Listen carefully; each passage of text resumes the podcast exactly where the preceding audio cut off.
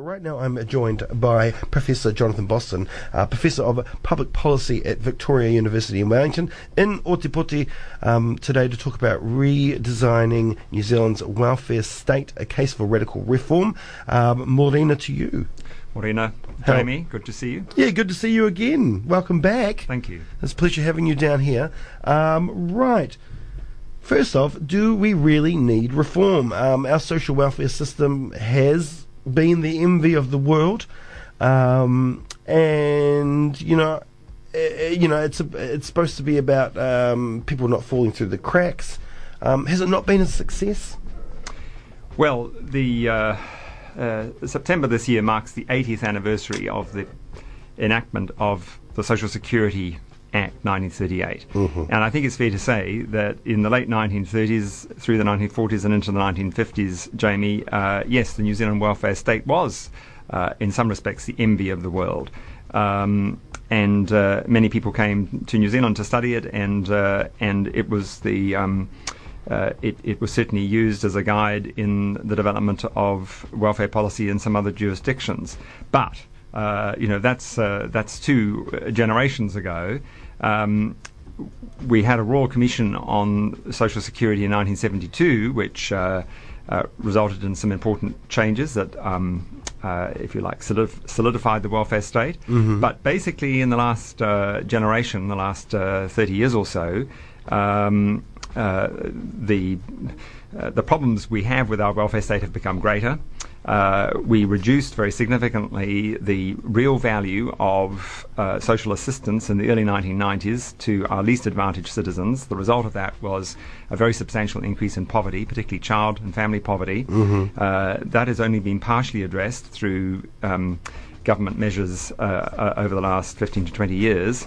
So now we have some really serious problems. We have significant child poverty, which uh, the Prime Minister has focused on rightly um, as a key priority. We have uh, a, a pretty complicated and burdensome system of in- income transfers, burdensome in the sense that they put significant burdens on the least advantaged people because Yeah. of the enormous amount of sort of paperwork that's required. Uh, this very high reliance on what are called third tier benefits because the first tier benefits, like the job seeker support and the uh, supported living payment and so on are are, are, not adequate. Um, we have glaring inconsistencies, and these have lasted for a long time. If you have an accident, you, you, you get much more favourable treatment than uh, than uh, than if you fall sick. Um, at least in certain contexts, uh, and particularly in relation to uh, the level of income support you receive. Uh, if you if you have bad teeth, uh, you end up paying a fortune. If if you have bad eyes, um, uh, you get, uh, generally speaking, hopefully um, uh, first class and and free care. Uh, so there's some real inconsistencies there. Another very significant inconsistency is the way we index different forms of assistance. So, for example, if you're on New Zealand superannuation, uh, your your pension is uh, indexed to not only prices but also average wages. Yeah. Uh, which means as wages go up, your pension goes up. If you're on a benefit, it's only indexed to prices, uh, uh, so you're not. Uh, your, your your benefit doesn't go up as wages go up, and what's happened over the last 25 years or so is that there's been a growing gap between uh, what people get if they're on a benefit and what people get if they're in full-time employment. Um, and indeed, the, the whole area of indexation has been um, a flaw in our system right from the very outset. Uh, and it's something that, in my view, needs to be tackled and tackled uh, urgently. Then there's a whole variety of other problems. Uh, people who are seeking to buy a house uh, or uh, in areas of the country where there are very high rentals uh, will be v- well aware we have a serious housing problem. Uh, Yeah. Problems of affordability, problems of poor quality, um, problems of insecure tenure, um, and and uh, declining home ownership, and so on. Uh, which, in my view, is a, a serious indictment on on many governments over a very long period of time, Jamie. Yeah, that's right. I mean, I, I guess we can focus on uh, the last 10 years easily, um, especially when it comes to the housing crisis. Um, with the past government, um, especially with the selling off of state houses, Yep. uh, was totally an issue. And they talked about other um, entities coming in and taking up that void and buying those houses and having to tenant out. But they have different rules. Sure. You know, um, Sure. the government is bound to things like not being able to kick out tenants and, Yes, the like. So. I mean, that makes it quite Yes, difficult. I mean, my personal view is that the previous government's approach to housing policies was largely misconceived. Yeah. Um, the, the, the, the idea that we should run down our stock of social housing, at least uh, state housing, in a context where, in fact, the, the proportion of uh, social housing as a proportion of all housing had been going down for a long period of time, uh, was very unwise. Um, we have a relatively low uh, volume of, of, of social housing uh, by OECD standards, around 6% of the total housing stock. In parts of Europe, it's more like 20%, Yeah. um, which, which uh, alters the whole dynamic of, of your housing market. And one thing I've al- I, I know I've mentioned this actually to the prime minister before, uh, and the, you, you didn't actually speak about this, but I thought you know if you because you, mentioned Europe, and there are large cities around Europe and throughout the United States and the Western world where there's rent control. Mm. You know, it, especially in you know New York and the like, we've all heard about it, and, and you know, and it's been a very important policy over there. You know, isn't that something we could look at in New Zealand, especially in high urban areas? Uh, look, we could, uh, but I. Let me be honest, Jamie. I'm not an expert on housing policy. Yes, yeah. one of the areas of social support, social assistance, and so on that I've not ever uh, worked in in detail. Though I've had students do research in this area. Um, my my view is that in the housing area at the moment we have we have a whole series of problems. The the first is a, a clear imbalance between supply and demand. We simply haven't been building enough houses, and particularly enough uh, affordable housing. And uh, recent governments have recognised that. And now the current government is, of course, as you know, through Kiwi Build, um, planning to build uh, 100,000 uh, affordable homes over the next 10 years. That probably won't be enough, but it, but it, it's better than nothing.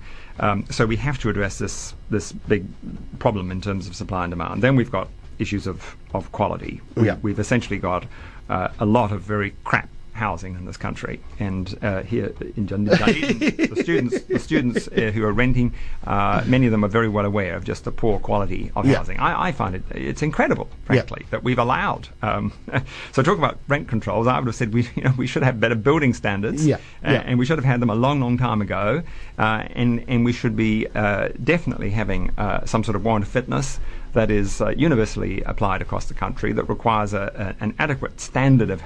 Of, of accommodation for all our citizens. Yeah. Um, we should not be expecting students here in Dunedin, for example, to live almost like slum dwellers in, in, in India. Uh, quite ridiculous. Yeah, well, I mean, Um, it's people think it's almost like a rite of passage for Well, students down here to It's have. stupid. Yeah. It's bad for their health. Well, that's Uh, right. Uh, you, so, so in winter you have far more uh, ill health than would otherwise be the case. Uh, it's, it's, um, well, I think it's obscene. I Yeah, just, I. I, I, just totally ridiculous and totally unnecessary. Yeah, I- and, and and highlights a, a, a real lack of care on the part of. Of, of citizens generally, and I have to say, obviously, in many cases, on the part of the, those who are renting.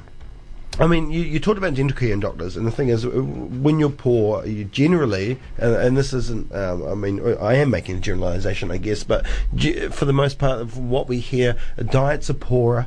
Um, you know, uh, housing conditions uh, are poor, There's mould, uh, there's dampness, and that leads to people having to go to the doctor. Sure. It leads to dental care. Also, um, poorer areas traditionally in New Zealand have been on the outer suburbs of urban areas. Um, therefore, transportation costs can be higher Yes. because we're not just talking about people that are on unemployment benefits. We're talking about working poor as Absolutely, well. sure. Um, you know, so these people have to get into their jobs, um, and with the increase in petrol costs.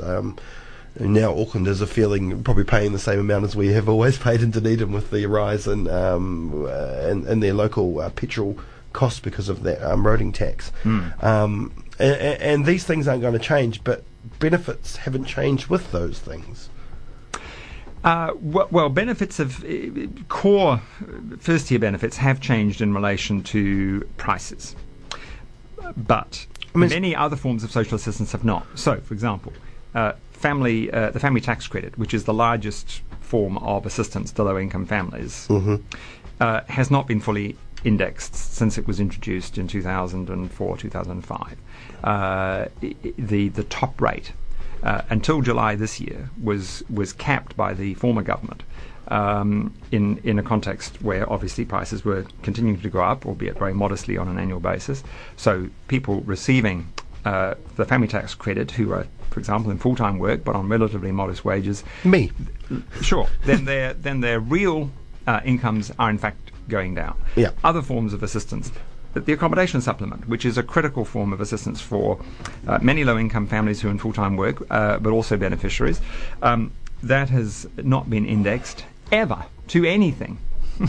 so um, uh, we last adjusted the uh, accommodation supplement prior to the movement in on the 1st of April this year. It was last adjusted in 2005 on the basis of 2003 uh, housing uh, costs. Uh, so there you have you know, a 13 year gap in the adjustment Yeah. of the accommodation supplement. Uh, now that is nonsense, frankly, and it it it it, uh, it clearly has.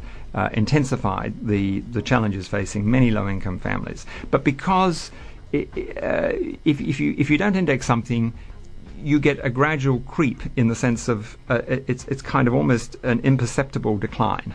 And because it's almost imperceptible, uh, you don't have these sort of flashpoints at which people uh, become very, very aware of just what's going on. Um, uh, and of course, in some ways, this is deliberate. Governments know that uh, if you don't index something, it's going to be very gradual, so people won't won't notice it, and you won't get lots of opposition. But in fact, what's happening over a period of time is that you're simply making lots of people poorer, Yeah, yeah. I mean, and it's the poor you're making poorer. We've seen the house rises um, in um, Manukau uh, and South Auckland regions. I mean, I, th- I think last time I read um, a, a mortgage to service a mortgage on the average house in South Auckland would take um, 120% of the average wage in the area. Um, that's a fact I read uh, a couple of years ago. I can't remember where I read it from. Well, certainly, if you had a mortgage of, of half a million dollars, Yeah. you were paying say five five and a half percent interest. Uh, you know, five percent. That's that's uh, that's twenty five thousand to thirty thousand dollars in interest alone, let Mm. alone your repayments. So, say maybe you've got a you know a ten thousand dollar repayment. That's thirty five forty thousand dollars. That would be you know sort of close to the average wage. Yeah, And yeah. for people in South Auckland, uh, as you say, it may, it may well be uh, well over the the um, uh, the average wage for particular communities in South Auckland. yeah, yeah. Oh, so why haven't we indexed these things? I mean, It's a very good question, Jamie, and it's a question that uh, we could have asked over 80 years because uh, when uh, the Social Security Act was implemented, uh, it was implemented without full indexation of all forms of assistance. Um, and, and and subsequent initiatives that were uh, adopted, sub, you know, su- su- subsequently, such as the Universal Child Benefit or the Universal Family Benefit, as it was called, um, that took uh, be- be- became fully effective, I think, in about 1946. That was never indexed, and so over a period of time, it got it it it, it, uh, its value got frittered away because of inflation. It was then adjusted periodically by governments, but again, they never indexed it. Uh, and so, you know, by the time of the 1980s, uh, after a very rapid inflation in the 19, uh, late 1960s and 1970s and so on, you, you, you had a family benefit that was down to about six dollars a head. now, six dollars in 1946 um, generated uh, an income for a family uh, such that if you had three children, you had the equivalent of a pension yeah, from the universal child benefit. But by but by you know the mid 1980s, six dollars was was was not very much. no, no. And so, when it was abolished in 1991 by the then national government and the mother of all budgets, Oh, Ruth. Uh, Ruth Richardson, of course, well, lots of people thought, well, it, it, it doesn't matter very much because it's not worth very much. Yeah. But had it been properly indexed, it would have been worth a, very significant amount. Mhm, And, we, and we, we, we perhaps don't, many people now won't, won't know this, but um, uh, a significant number of young families in New Zealand in the late 1950s, 1960s, 1970s were able to buy their first home because they could capitalise the family benefit. yeah, It provided a deposit. my family did. Yes. Yeah. Now, you see, when the universal child benefit went, the universal family benefit, sorry, I should call it, um, it was no longer possible to to to uh, have that instrument as a mechanism for for purchasing homes. Um, And as, uh, uh, partly as a consequence of that, but only partly, home ownership rates have been falling Yeah. uh, for the last 30 years or so. uh, into a ridiculous rate now. Um, now, social welfare, um, I think, because we talk about indexing and things like that, and it's got to be, these things have to be implemented, and you've got to got to have successive governments, not just the one government, but successive governments Yes. and willingness to do this. Yes. But social welfare has become a dirty word. Um, even in a lot of people's minds, you have a, a, a lot of people, and, and for the most part, they are the voting base um, that just clamber on to the worst side of uh, the benefits, if, if you know what I mean. Like, um, you know, uh, Joe Blogg, who is just doing it because he's lazy, doesn't want to work. People that are um, having more and more children so they can stay on the domestic purposes benefit.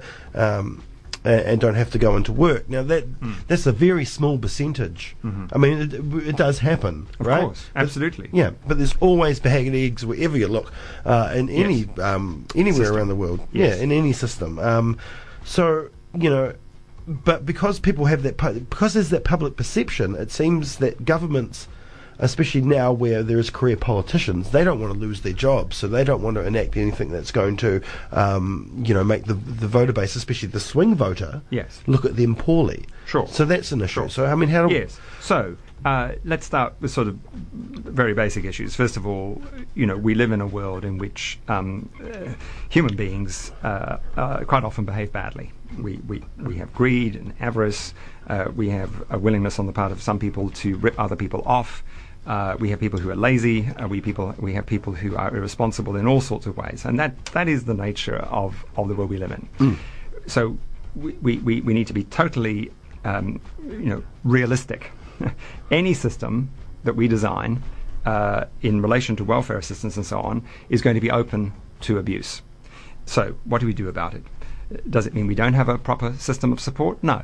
We design our system to uh, to endeavour to minimize, minimize abuse, but also to ensure that people who end up um, needing assistance, perhaps for reasons uh, w- where where they have contributed to the problem, substance abuse, for example, we we need to design our system so as to ensure that those people get adequate help. yeah, Uh, and and uh, obviously we do that to some extent, but we haven't been doing it enough. So, uh, in relation to mental health, for example, we haven't, as a country, uh, invested nearly enough in providing mental health services to people in need. Yeah. Um, as a consequence of that, uh, there are probably lots of people who are on welfare assistance that, if they'd had adequate uh, support in perhaps the early stages of their mental health problems, uh, they might not have ended up on a benefit, uh, or if they did, it might not have been for as long as they did, and so on and so on.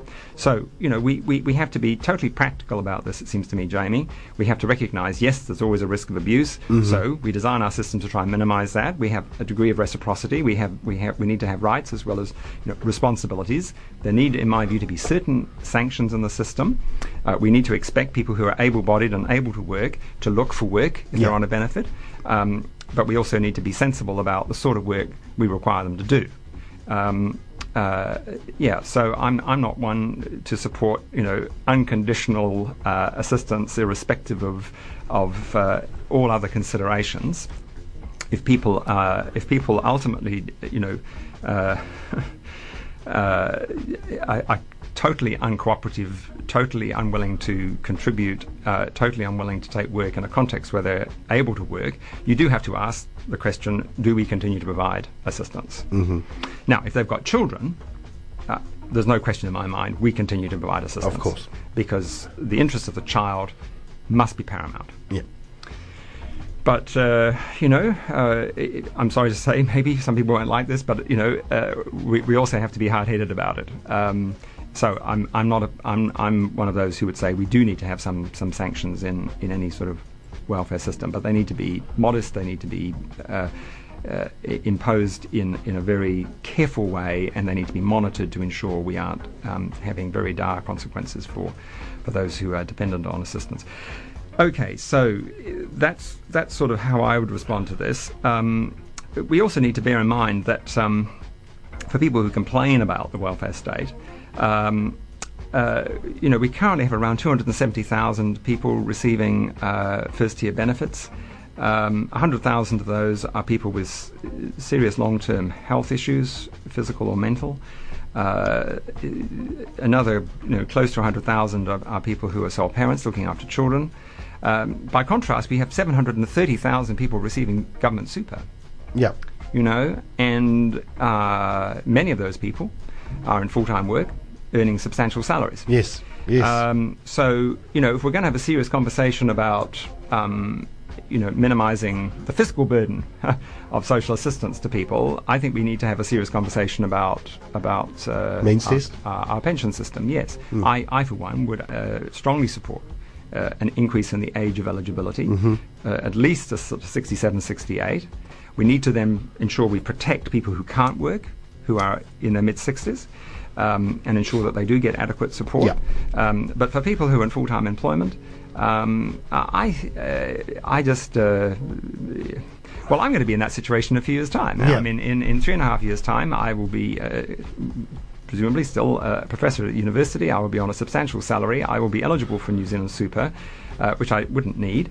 Um, uh, and you have to say, is this fair in a context where we have very substantial levels of hardship and poverty, particularly among among children? Um, so I, I think that issue needs to be addressed. Um, I appreciate it's politically difficult, uh, and it's politically difficult because uh, a lot of elderly people uh, vote to protect their own interests. That's right. That's right. And Winston Peters, he's getting his pension, I believe. Yes, and look at what Winston has done. He's he, he's he's provided the elderly with um, you know with gold cards. Yeah.